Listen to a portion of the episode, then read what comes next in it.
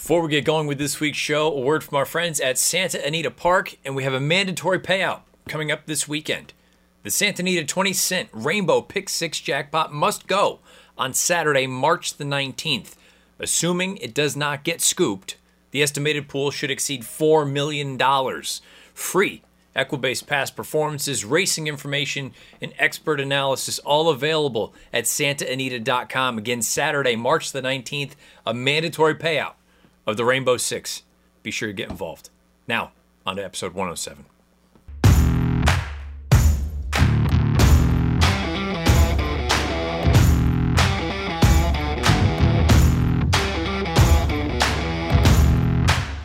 What's happening? Welcome into the Matt Bernier Show, part of the In the Money Media Network. My name is Matt Bernier. You can follow me on Twitter at Bernier underscore Matt. Today is Monday, March the 14th, 2022. It's episode 107 of the pod. However, you listen, thank you for doing so. Many ways to find the show. You can listen anywhere you download your podcasts Apple Podcasts, Spotify, SoundCloud, and themoneypodcast.com. You can also watch along over on YouTube. Search bar Matt Bernier Show. You get this episode along with the 106 prior. And as always, wherever you take this thing in, please rate, review, subscribe. If you're over on YouTube, make sure the bell icon's lit up. That way you get notified anytime new content is uploaded to the In the Money Media channel. It is 1207 on Monday. Got a lot to unpack. We're going to be going over Derby prep from this past weekend. That was the Tampa Bay Derby. Going to be doing a little bit of catch up, going back looking at the prep races for the Oaks from last weekend and from this past weekend. Going to be looking at the NCAA tournament. Starts t- tomorrow night, technically, with the first round of the 68 games, whatever you want to call them. But I'm going to go through and give you picks for the entirety of the first round, Thursday and Friday, first two days. I've gone through, run the games through my model. I'll give you what the model says. There's a couple places where I'm going to zag, where it zigs. Zag, no pun intended, with Gonzaga. And I'll give you my pick to win the national championship. Uh, I won't go through and give you the Final Four and the Sweet 16 and all that jazz, but the team that I'm going to hopefully ride to prosper. And in the grand scheme of things, probably won't be anything too crazy. But point being, we'll go over the NCAA tournament at the end. I say it's 12:07 because if you'll recall back to last week's show, talked about the Players Championship and that there was weather and it could be blowing sideways and all hell could break loose. Well, they're still playing. Uh, the final round for some of these guys has already teed off. Uh, my big charge, Kevin Kisner, we gave out last week at 200 to one. He is three shots back, and he tees off in about 19 minutes from now. So you know, not impossible, especially with the guys that are ahead of him. No, no disrespect to you know Anirban Lahiri or you know Van Rooyen or Doug Ghim or Sebastian Munoz. It's not like you've got Rahm and Justin Thomas and you know all those guys in front of him. Maybe it's not likely, but it's far from impossible. And at 201, I mean, look, if you can pull it off, I'll uh, I'll make out pretty well. So let's hope. Here's to hoping. And if I'm recording and you're watching this as opposed to listening to it, you probably won't get it as much with the listening piece. But if I keep looking up at the TV, uh, it's because I'm, I'm checking things out. Louis Oosthuizen is also it's boy that would be really really be bittersweet for me if Louis were the one to end up winning and beating Kisner and knocking me out of a five figure payday. Neither here nor there. Uh, let's get into it, okay? Because there are I think there's a lot to unpack. Maybe with without any kind of outrageous or ridiculous results. And there's even some news, some storylines that are worth touching on when we get to the Oaks fillies. But let's start with the big one from Saturday, the Tampa Bay Derby. Classic Causeway did what he was supposed to do. I, I, don't think there's anyone who was really all that stunned at his victory. Uh, he won in rather impressive fashion, all things considered. But when you're four to five, you're supposed to go out there and win rather comfortably. He went right to the front the same way that he did winning the Sam F. Davis, draws off, wins for fun. The speed figures, there is some discrepancy there. I thought Craig Milkowski from Timeform US sort of summed it up very, very well. And the reason that the Timeform US fig is higher than the Beyer speed figure is. Uh, the Beyer comes in at 84. The Timeform US fig is somewhere around 114. Uh, I don't think it's officially published yet, but that's what Craig put out on Twitter, on social media. He is at Timeform US Figs, I believe is his handle. Um, don't quote me there, but if you search that, you'll be able to find Craig. And in my opinion, he is as good as there is as far as the figs are concerned. Uh, look, I'm not going to get into the timing situation. I'll leave that to the professional. Uh, but just purely my opinion on the horse, I didn't. We didn't really learn anything. He's a good horse. He's a talented horse. The one thing that I'd throw out there, whether you believe the Beyer or you are in line with the Timeform US camp, let the Beyer at 84, the Timeform US fig at 114, roughly 94 from a Beyer standpoint. The only concern with Classic Causeway, twofold. I think he's beaten two terrible fields down at Tampa. I don't think I, I don't think you're going to get really anything out of either as far as the also-rans are concerned, especially early on. Maybe they'll turn into something down the road, late three year olds into a four year old season, or doing something different. I've talked about that. Everybody gets Derby fever this time of year. They end up wanting to go to maybe you've got a turf horse, maybe you've got a, a sprinter, whatever it may be. But people want to find out if you can get to the, you know, the first Saturday in May, if you can get to the Kentucky Derby. I don't think Classic Cause was beating anything in these two races. And Again, whether you believe the Beyer of 84 or the Timeform US fig of 114, which is roughly a 94, uh, he's not getting much faster. He's not slow, but he's not particularly fast. He earned a 90 in his career debut. He's yet to eclipse that from a Beyer standpoint. Again, if you want to use the, the Timeform US fig, then he has eclipsed it, but only marginally. And he's done it with really nice, he went fast in the run two back, don't get me wrong. But for a horse of his caliber against inferior company, he's had pretty advantageous situations. Go to the front, you don't have to worry about trip or any of that kind of stuff. You just go on with it. You're better than everybody else. Brian Lynch uh, is making it sound like they're going to run him back at least one more time. I think that's a perfect call. I, I hate the, the beauty and the curse of the Tampa Bay Derby being where it is is it enables connections to say we've got our points. We are going to train up for the next two months to the kentucky derby when all of your other competition is going to get at least one more race in some instances two if somebody was really really trying to get you know crazy with something or you had a wicked trip or whatever the case may be. But i like the fact that not only is he going to get another race between now and the first Saturday in May, despite the fact that he's got the points that he needs, but he's also going to face better horses. And I think for all of us from a handicapping standpoint, it's going to be a proper test to find out where does he stack up. And even if he's not, you know, cranked, cranked, cranked, if it's purely to make sure that we get some fitness and he's going to be ready to go at the beginning of May you're going to get a decent idea of where he stacks up against some, in theory, better horses. I can't imagine the fields, and I don't mean to make it sound like I'm just dumping all over the horses that ran at Tampa. Uh, but you would think you're going to get better horses in the bluegrass, assuming that's where he goes at Keeneland. You would just think there's there has to be better. He's run well at Keeneland in the past. He, he finished really well considering the dynamics of that Breeders' Futurity back as a two year old last October. I think he's a good horse.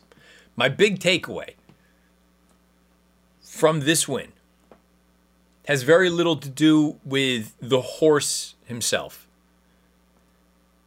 You remember last week I brought up Forbidden Kingdom?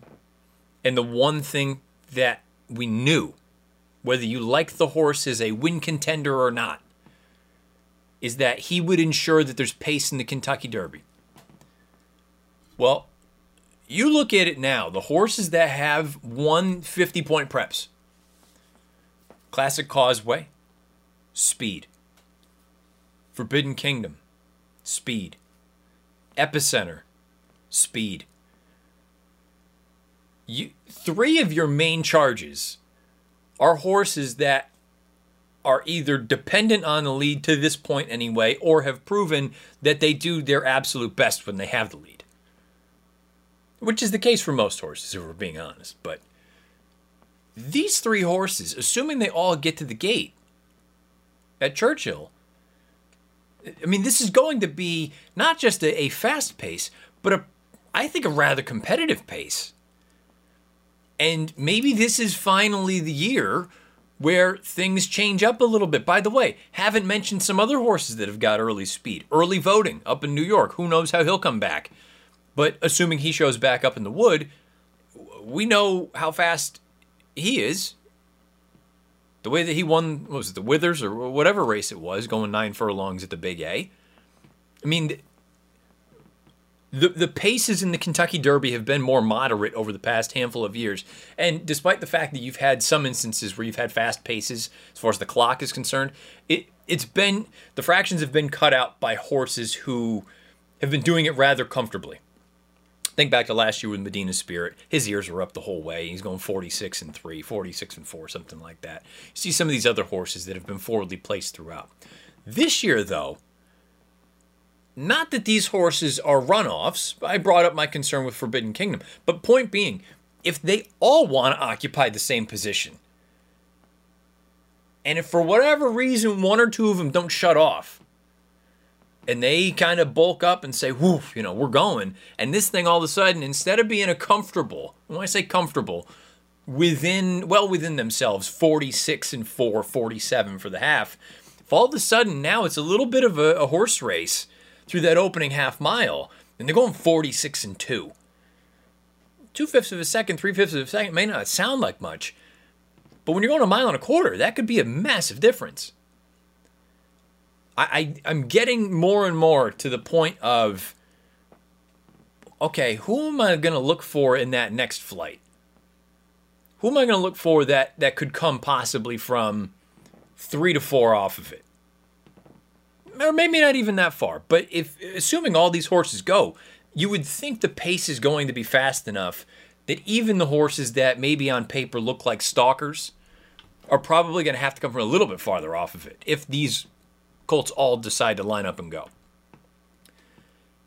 I think Classic Causeway's a good horse. I mean, he's he's proven that from day one might be a little one dimensional despite the fact that he did pass horses in the Kentucky Jockey Club, but I think he's at his best when he's on the lead, which again, you can say that about most horses.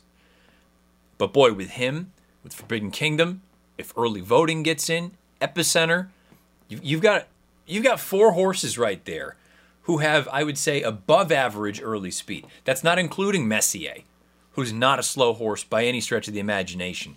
That's not including a horse like White Abarrio, who's not a slow horse. He's not going to be on the lead probably, but he would be very close to it. You know, th- there are a number of horses who look like they they want to go. It, it, it could be a very intriguing dynamic. It could make I don't want to say make the race more interesting, but I feel like it's a fact. Ever since the point system has been implemented to the Kentucky Derby, you've had very formful races. I think mainly because you've eliminated, we've talked about it in the past, you've eliminated the stretch out sprinter that, based on earnings, has enough to get in and throws a 45 and 4 half. Any other horse that's relatively close gets cooked, and that's that. And you can set up for something wacky. You've eliminated that with the point system. And now you get these rather formful results because the horses that are forward are typically the best routers. Well, that still may end up being the case. Maybe this will end up being a merry-go-round where those four horses they all line up or they kind of jockey amongst one another and they're just the four best horses. But if they all go, who's to say you don't get a Smile Happy or a Zandon or you know a Mo Donegal or one of these horses that has doesn't have to come from a hundred out of it, but would appreciate them knocking heads a little bit. I just think it could make the race much more interesting overall. Put it that way. From an entertainment standpoint and possibly from a gambling standpoint. Does it mean you'll identify the best horse? Maybe, maybe not. But I do think it's a, a really intriguing possibility that I've already ripped off four horses who could be, in any other year, you would think could be the leader. I mean, purely on, on early speed these horses are at least as fast, if not faster, than Medina Spirit was last year. Forbidden Kingdom is probably the fastest out of any of these horses that we've seen that, that would be deemed a pace setter over the past few years. Classic Causeway, I would venture a guess, looking at some, based on the pace figs that he's earned already, that he is right there, comparable anyway, early on, with a horse like Medina Spirit.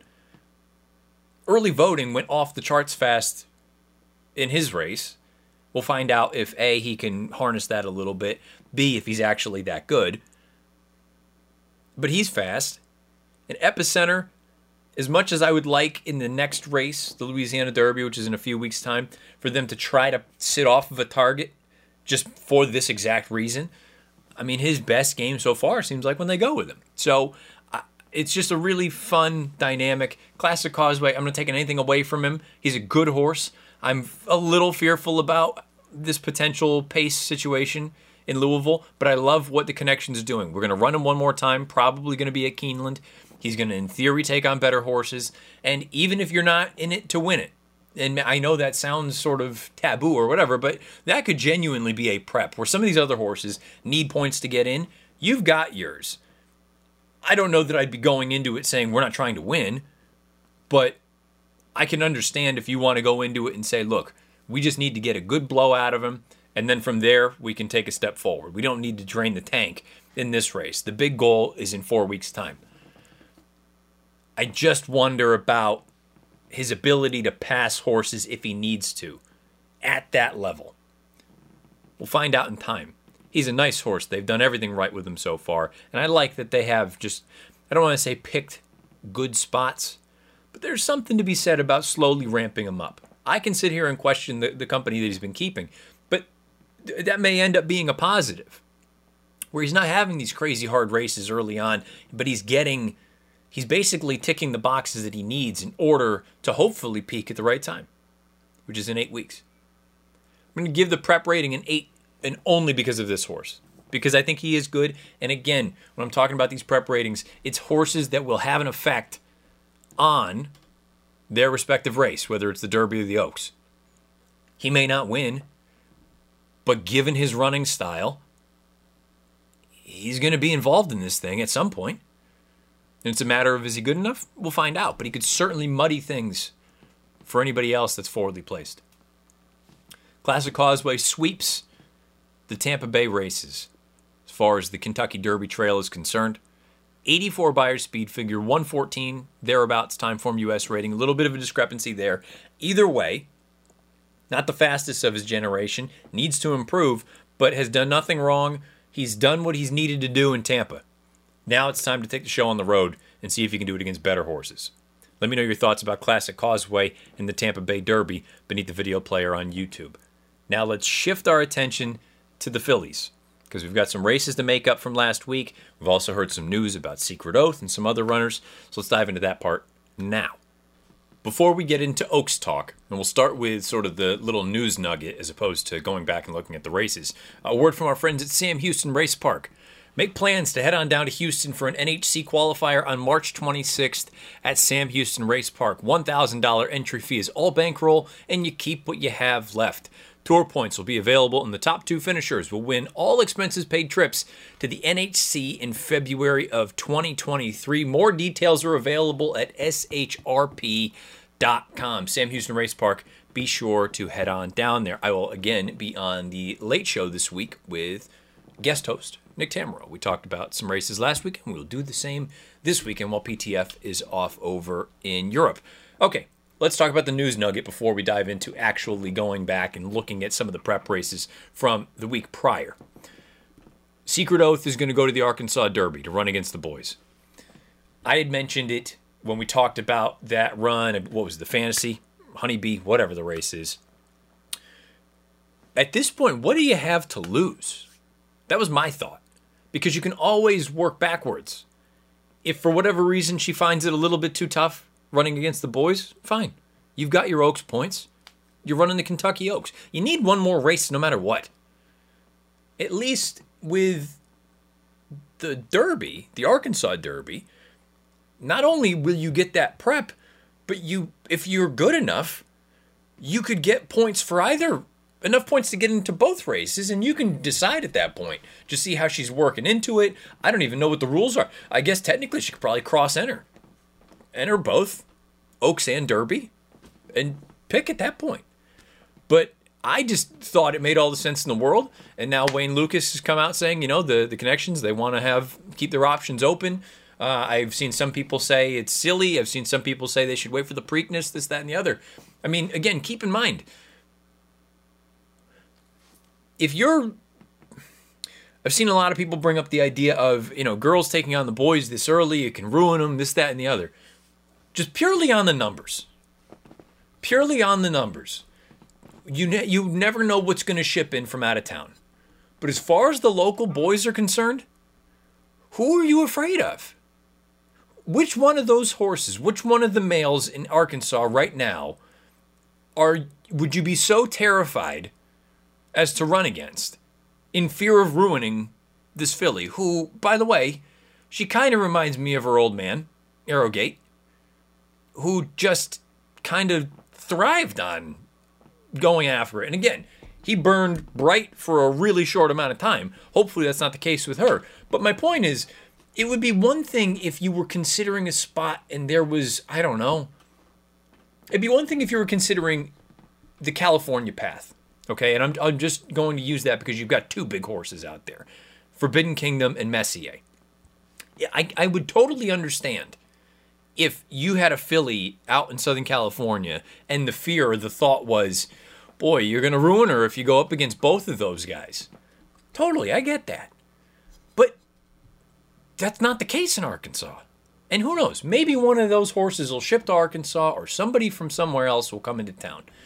But I just, what's wrong with having options? And guess what? I, maybe I'm being a, a little, you know, aggressive with this statement. If she gets cooked from running in the Arkansas Derby, she's not that good. Point blank, period. On paper, she fits in there. I think this is the right move. If you don't love the way it goes, let's say she finishes fourth. Fine. You don't go to the Kentucky Derby. You've already got your Oaks points. You've already had your prep. And in theory, maybe she gets class relief. But I'll tell you what, I'm going to take it another step. Remember what I was just talking about? And maybe some of you don't agree. But with the way that race could set up, the Kentucky Derby, doesn't Secret Oath have a beautiful running style for that race right now? Just saying, if they all go, and she she sits and comes with her run, again, I, I just I don't think there's a great deal to lose. I don't think she's going to get cooked by taking on the boys, especially a group of subpar boys at that. It'd be one thing if, again, if she was dealing with multiple, multiple really salty runners, but she's not. I think she fits in there. As I pause to watch Kevin Kisner's second shot, oh, second shot into one, he's probably got 15 feet for birdie. Okay, I'll take it. Um, I just think it's a smart move. You could argue that the fillies division, top to bottom, is deeper, maybe not quite as fast, but they're not far off. You could argue that it's a deeper group than the boys right now. You really could. So if I'm and and by the way, if you're going to have anyone go into battle with a filly against the boys, who would you rather do it with than Lukas? The man's done it before who's to say he can't do it again? I think it's the right move. Now, having said all that, when you look at some of these other girls, and I say having said all that, uh, maybe that, that's a poor transition. Fig wise, no, she's not off the charts fast. 91, 92. She needs to improve. But who's to say that doesn't happen? Who's to say she doesn't take a step forward?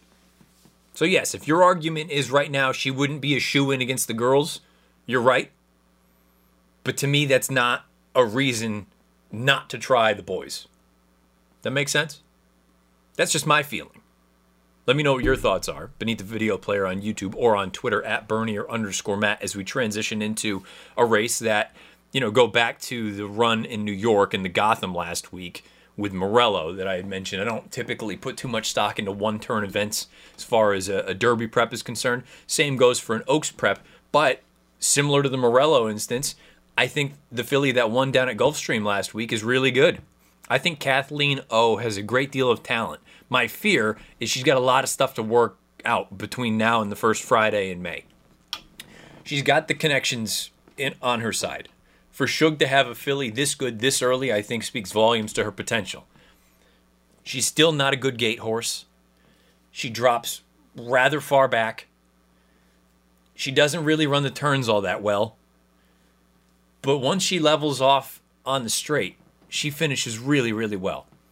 I think she's a very talented filly. I liked the way that she got the job done, especially when Javier had her in behind horses, waiting, waiting, waiting, really until just inside the quarter pole. And then he was able to get her out, split horses, and she finished. At Gulfstream, that's not the easiest thing to do. Having said that, it's worth noting that race fell apart from a pace standpoint. All the horses that were forward finished basically last, second to last, and fourth. The horses that rallied from last, second to last, and third to last came back to run one, two, three. I think Kathleen O has a lot of talent. I don't know. I mean, the logical step from here is the Gulfstream Oaks. I would be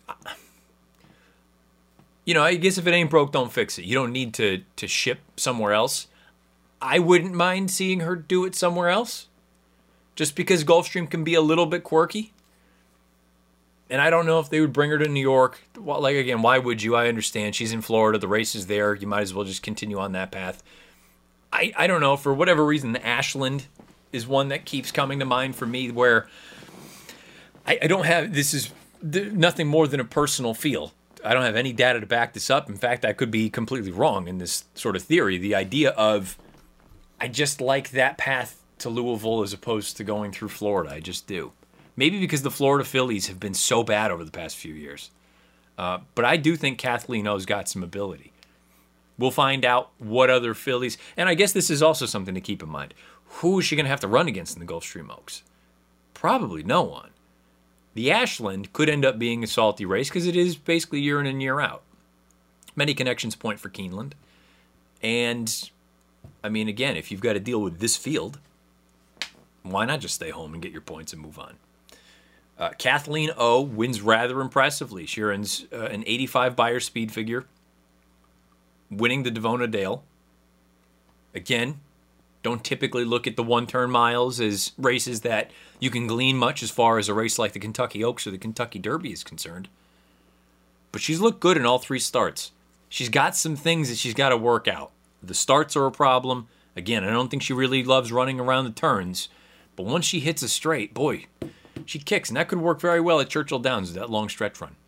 Let me know what your thoughts are about Kathleen O beneath the video player on YouTube or on Twitter at Bernier underscore Matt. From a prep rating standpoint, I'm going to give this an 8 because I do believe she could be kind of a sneaky one. Especially if she gets a little bit of pace in front of her. Maybe if she starts to break a little bit better. Kathleen O could be a, an intriguing alternative to some of the other more fancied fillies as far as the Oaks are concerned. Another one of those that fits into the one turn mile category that I typically wouldn't give the time of day to, but the performance was good and she's done some pretty good work already at two turns. Venti Valentine in the Busher for Jorge Abreu last weekend. First start since the beginning of December where she went two turns in the Demoiselle. I love the fact that she has good tactical speed. She's a filly that can get up involved in the run early but she's not one that's going to be contesting things.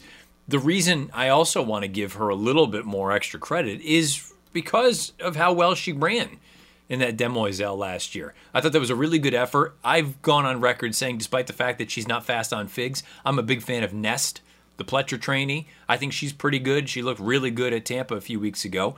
Venti Valentine comes back in the Busher. My only concern, if I'm going to throw any kind of cause for pause out there with Venti Valentine, there's a couple. One, the New York path to Louisville has not been a productive one, boys or girls, for quite some time. Just hasn't.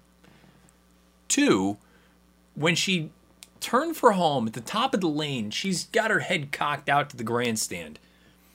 And it took Manny Franco uh, a minute to kind of get her to focus, but then she looked over again. Uh, could purely just be a, a little bit of a quirky thing, but not ideal I'm being nitpicky. But I think you have to be nitpicky when you're looking for horses who could possibly win the biggest race for their crop. Period. I don't think the pedigree is any kind of a problem. Mile and an eighth, I don't think is going to be an issue for her. From a fig standpoint, she earned a 92 from a Beyer standpoint and a time Timeform US rating of 113 pace adjusted, 110 non pace adjusted. I mean, she's fast right now. That's good. Assuming she takes another step forward stretches this out to two turns with that good tactical speed, there's every reason to think Venti Valentine could be a legitimate player, assuming she can buck the trend of the subpar form that the New York path to Louisville has produced. I have no issue with this race. Another race I have no issue with is the Santa Ysabel, which happened last Sunday out at Santa Anita. Now, this is a two turn race. And despite the fact that the winner, Ida, was quite good, she earned a Beyer speed figure of 88 that day.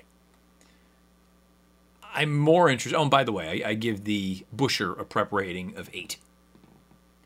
Because I do, again, believe in Venti Valentine. I thought it was a pretty good effort. Again, little little nitpicky things that I didn't love, but in the grand scheme, no reason to think she can't move forward for starting three months.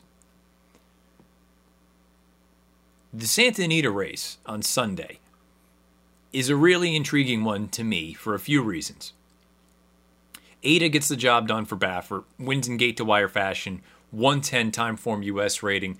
Beyer, she gets an 88. So numbers more or less jive. She wins in gate to wire fashion. It's the best race of her career from a FIG standpoint.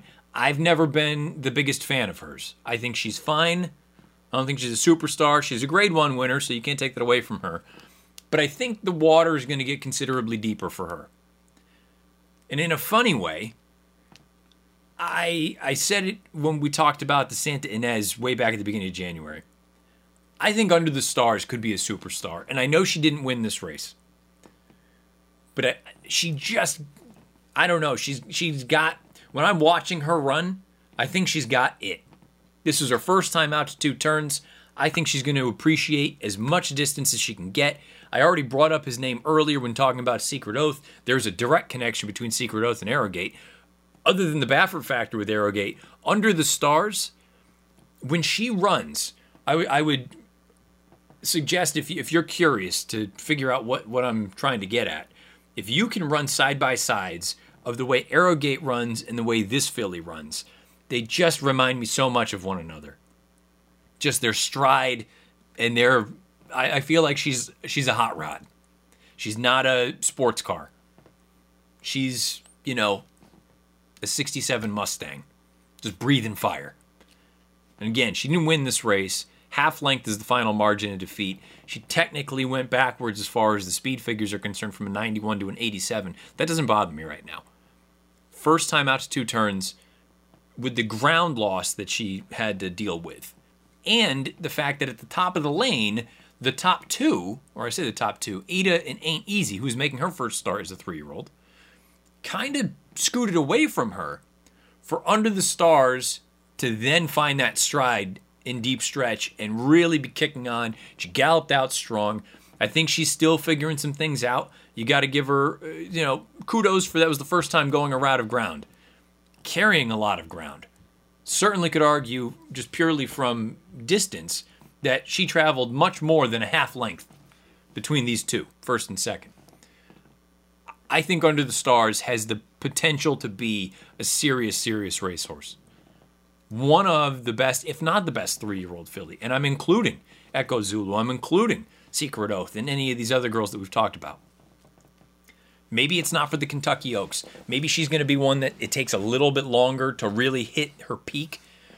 But boy, I, I, I just love everything I've seen from Under the Stars. I think she has untapped potential. And no, on figs, she's not the fastest. Heck, she didn't even win this race. But I, I think Under the Stars could be could be a serious, serious racehorse. I think she could be very similar to Adare Manor. But I think Under the Stars, in my opinion, has more upside. Let me know what your thoughts are about both of these preps that we just talked about the Busher, the Santa Ysabel, which, by the way, both of them eights. Eights, crazy eights today. All the preps are getting eights. I, I think there's a lot of potential with the horses that we've seen produce solid efforts in all these prep races over the past two weeks. And I think with a filly like this, again, I don't want to make it sound like I'm not giving Ada any credit. I mean, she went out there and she got the job done. But I think the ceiling for her is not nearly as high as it is for Under the Stars. I think Under the Stars has a considerable, considerable amount of potential, and her ceiling is much, much higher than that of Ada's. That's just my opinion. Let me know if you agree or disagree. If there are any other horses that we need to talk about. By the way, I will quickly touch on. Someone asked me what my thoughts were about Command Performance and the fact that he lost at you know one to five thousand. Um, I mean, look, he's still a maiden. He's yet to win. They gave him Lasix. They put blinkers on. First start off of a lengthy layoff. Maybe you want to give him the benefit of the doubt, but truth be told, he's not getting any better. Maybe he was just a two year old that had good form. I still love the path. You got to take your shots when you think you have an opportunity. Going back to the whole secret oath thing. Why would you not take a shot here? This is probably as good a scenario as you're going to find. You might as well. With command performance as a two year old, they took their shots in the graded stakes. He fit in there on a fig standpoint. He couldn't quite get it done.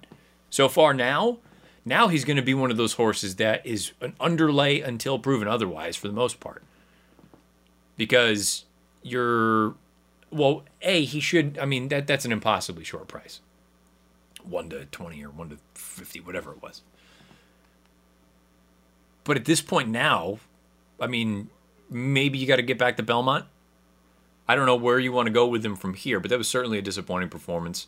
Only a 79 Beyer, but um, yeah, I mean he's he's just not that good right now. He's he's not a triple crown kind of horse right now. He's just not. He hasn't taken a step forward. Or he hasn't shown that he's taken a step forward. Maybe in time he will. Second time with blinkers, maybe that'll be the key. But right now, no. He's he's not even worth really talking about outside of the fact that I loved him as a two year old and I thought he would be a major, major horse. And so far, he's just not delivered on that. I I was alarmed at the Breeders' Cup. And again, the Breeders' Cup juvenile is not coming back as the strongest outside of Pinehurst. And even he is, you know, debatable, you know, what you want to do with that form. But um, yeah, I was disappointed with that performance out in San Diego, and this one, much of the same. Thought it was very disappointing. Needs to find quite a bit if he's going to be considered anything really, as far as three year olds are concerned. Again, any of the horses that we've talked about so far, questions, comments, horses that haven't been discussed, beneath the video player on YouTube or on Twitter at Bernier underscore Matt. Those of you that don't care about the NCAA tournament, you are free to go. Chat again next week. Those of you that are curious about all the first round games and a pick at a price ish 20 plus to 1 to win the national championship. Stick around. My handicapping these days is predominantly done with models I put together that just crunch numbers, spit out a result, and it, you take a lot of the the biases out of play. In theory, anyway, doesn't always work, and you have to always take into consideration odds when you're looking for any kind of an edge. But point being, I'm not I'm not watching hardly any of these teams. I shouldn't say that. I watch a lot of teams, and I'm sp- talking about college basketball at the moment. I watch a lot of these games. I can't name hardly any players uh, in the country, period. So, what you're going to get from me is I put it all into the model, it spits it out based on the matchups, factor in a couple different things, go from there. As far as brackets are concerned, pick a couple of upsets with the close games with higher seeds, but I only do it typically when I have whoever wins that matchup getting bounced in the next round anyway. I don't think it does you any good just to try to do silly things just for the sake of doing silly things. I think you need to, there, there's some element of reason that goes into it. So, let's start with the play-in games. Okay? I'm going to go through the first two rounds the play ins and then the Thursday, Friday games. I'll give you the three bets that I've made already and who I'm going to bet for the national championship, who I've picked for the national championship, and brackets and pools and things like that. Texas A&M, Corpus Christi, and Texas Southern. I've got Texas Southern winning 69 to 67. I'm just going to rip through these. Indiana over Wyoming, 69 to 67. Bryant losing to Wright State, 79 to 78. Sorry, one of my best friends, Nick. He went to Bryant. Notre Dame, 67. Rutgers, 66. Notre Dame moves on. Okay? Play-in games out of the way. Here we go. Thursday, Michigan 73, Colorado State 72. That's an 11 over a 6. Which really isn't that crazy when you think about it. I remember when I was younger, you'd always hear the, oh man, you know, the 11 over the 6. Well, when you think about it, a top 25, okay, considering there are four brackets, four regions, top 25 in the country, that means it's the top six in each region plus one seven seed. Like, it's not an impossible. We're not talking about scrub teams. So an 11 over a 6 really isn't all that crazy. A 12 over a 5 isn't that crazy. Go a little farther down, maybe it starts to get a little bit funky, but but not impossible. So again, Michigan 73, Colorado State 72. I got Michigan winning. Here's one where the model says one thing, but because it's so close, I'm going the opposite direction. And guess what? I think this is going to be the trendy pick of all trendy picks. So do with this what you will. My model has Providence defeating South Dakota State 76 to 74. One thing I do know about South Dakota State because I've watched them a ton is they ju- it's like a track meet and they're chucking up shots from all over the place. It'll be an entertaining game. I'll leave it at that. I don't know if it's going to be a productive game. Providence, while my model has them winning, I'm picking South Dakota State because I have either team losing next round anyway, and I think this is one that maybe you can get a little bit cute with, have some fun. I believe the spread is two also on this game. Chris Fallica tweeted out something about this and just the overall sort of dynamic about whenever a 13 4 matchup has had a spread anything close to this, the 13 has won outright. Uh, Boise State 68, Memphis 67. Boise State moves on. Baylor 75, Norfolk State 54. The defending champions move on. Tennessee 72, Longwood 54. Tennessee moves on. And all these numbers are through my, when I run it all, it's not like I'm just pulling numbers out of my rear end. Iowa 82, Richmond 71. Iowa moves on. Gonzaga, the number one overall seed, 84. Georgia State 62. Gonzaga moves on. North Carolina 78. Marquette 77. Carolina moves on. Which again, you'll also find a lot of these 8 9 matchups. I mean, shit, flip a coin. Do, you know, it's not like. They're very, very evenly matched. There's a reason that those games are genuine coin flips. Connecticut 70, New Mexico State 63, UConn moves on. Kentucky 72, St. Peter's 55, UK moves on. San Diego State 62, Creighton 59. You could make a case for Creighton in here. I went with San Diego State. They're going on. Arkansas 69, Vermont 63. I thought about picking Vermont despite the fact that there's a six point differential when I run the numbers. I didn't. I went with the chalk. Arkansas moves on. San Francisco 74, Murray State 72. San Francisco's a 10 seed. I have them moving on outright over Murray State. UCLA 70, Akron 56. The Bears move on. Bruins, Bears, idiot. Golden Bears are Cal. Bruins are UCLA. I apologize. Loyola Chicago, Ohio State. Loyola 67, Ohio State 66. Loyola moves on. Auburn 77, Jacksonville State 60. Auburn moves on. Texas Tech 72, Montana State 54. Texas Tech gets the nod. Purdue 79, Yale 63. Purdue, the Boilermakers, they go on. Villanova 74, Delaware 57. Villanova goes on. Fun game. USC 73, Miami 71. Southern Cal moves on by two points. Texas 62, Virginia Tech 60. Texas, the Longhorns, they move on. Illinois 71, Chattanooga 64. Illinois gets the nod. Duke 77, Cal State Fullerton 60. The Fighting Coach K's move on. LSU 65, Iowa State 61.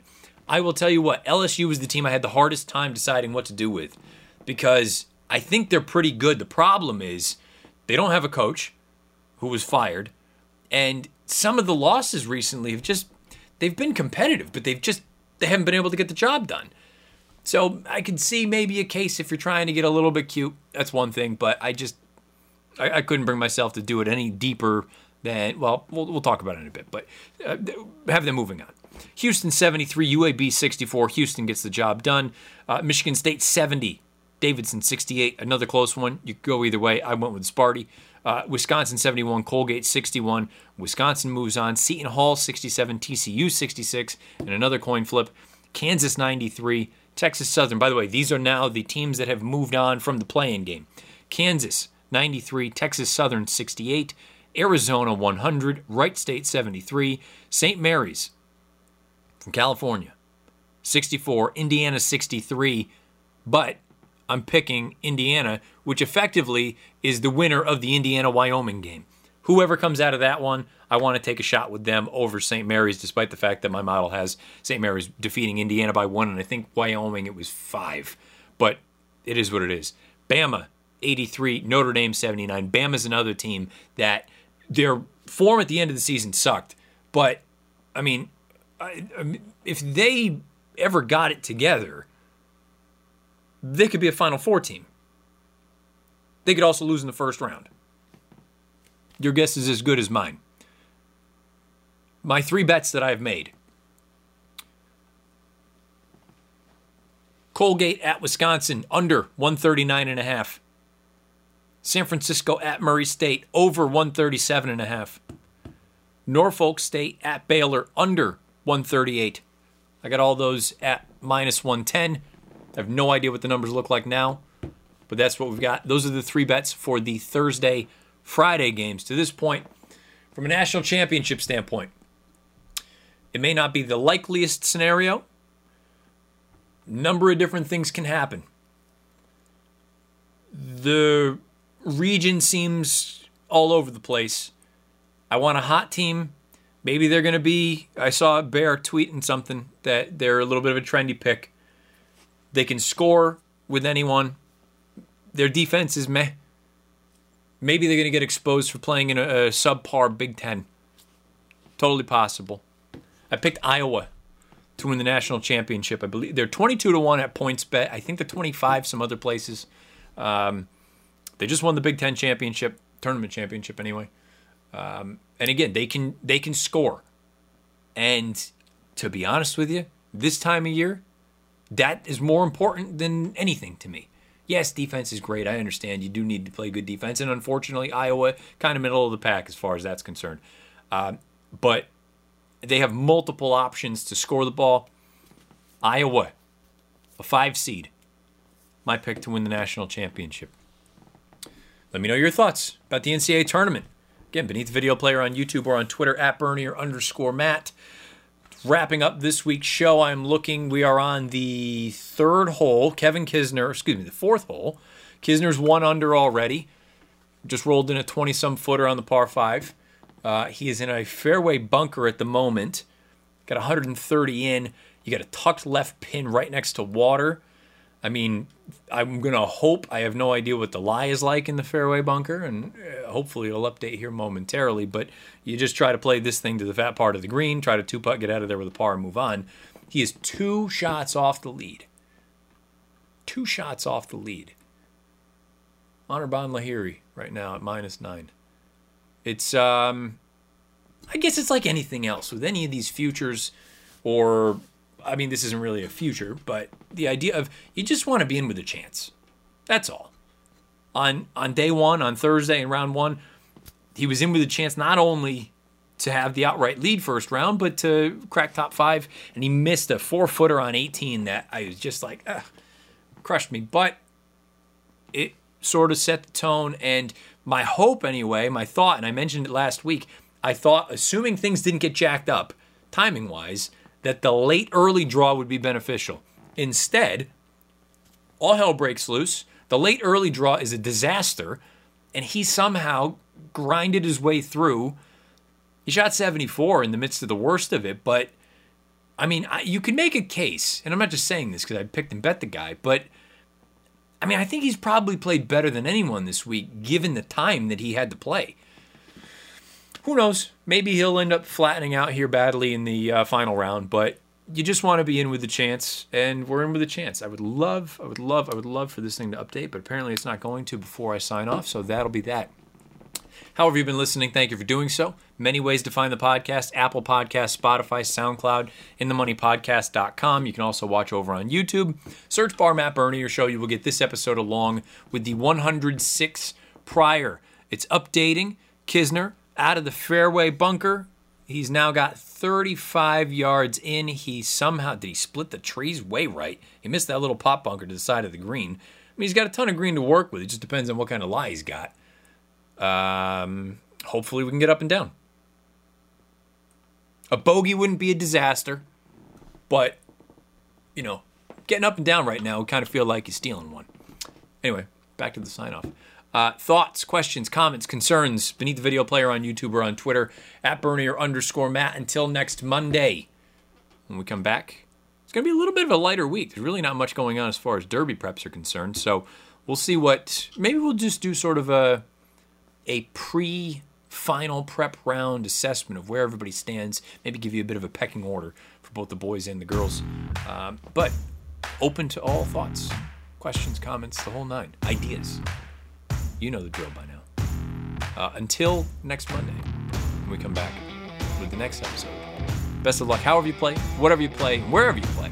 This has been episode 107 of the Matt Bernier Show. Come on, kids!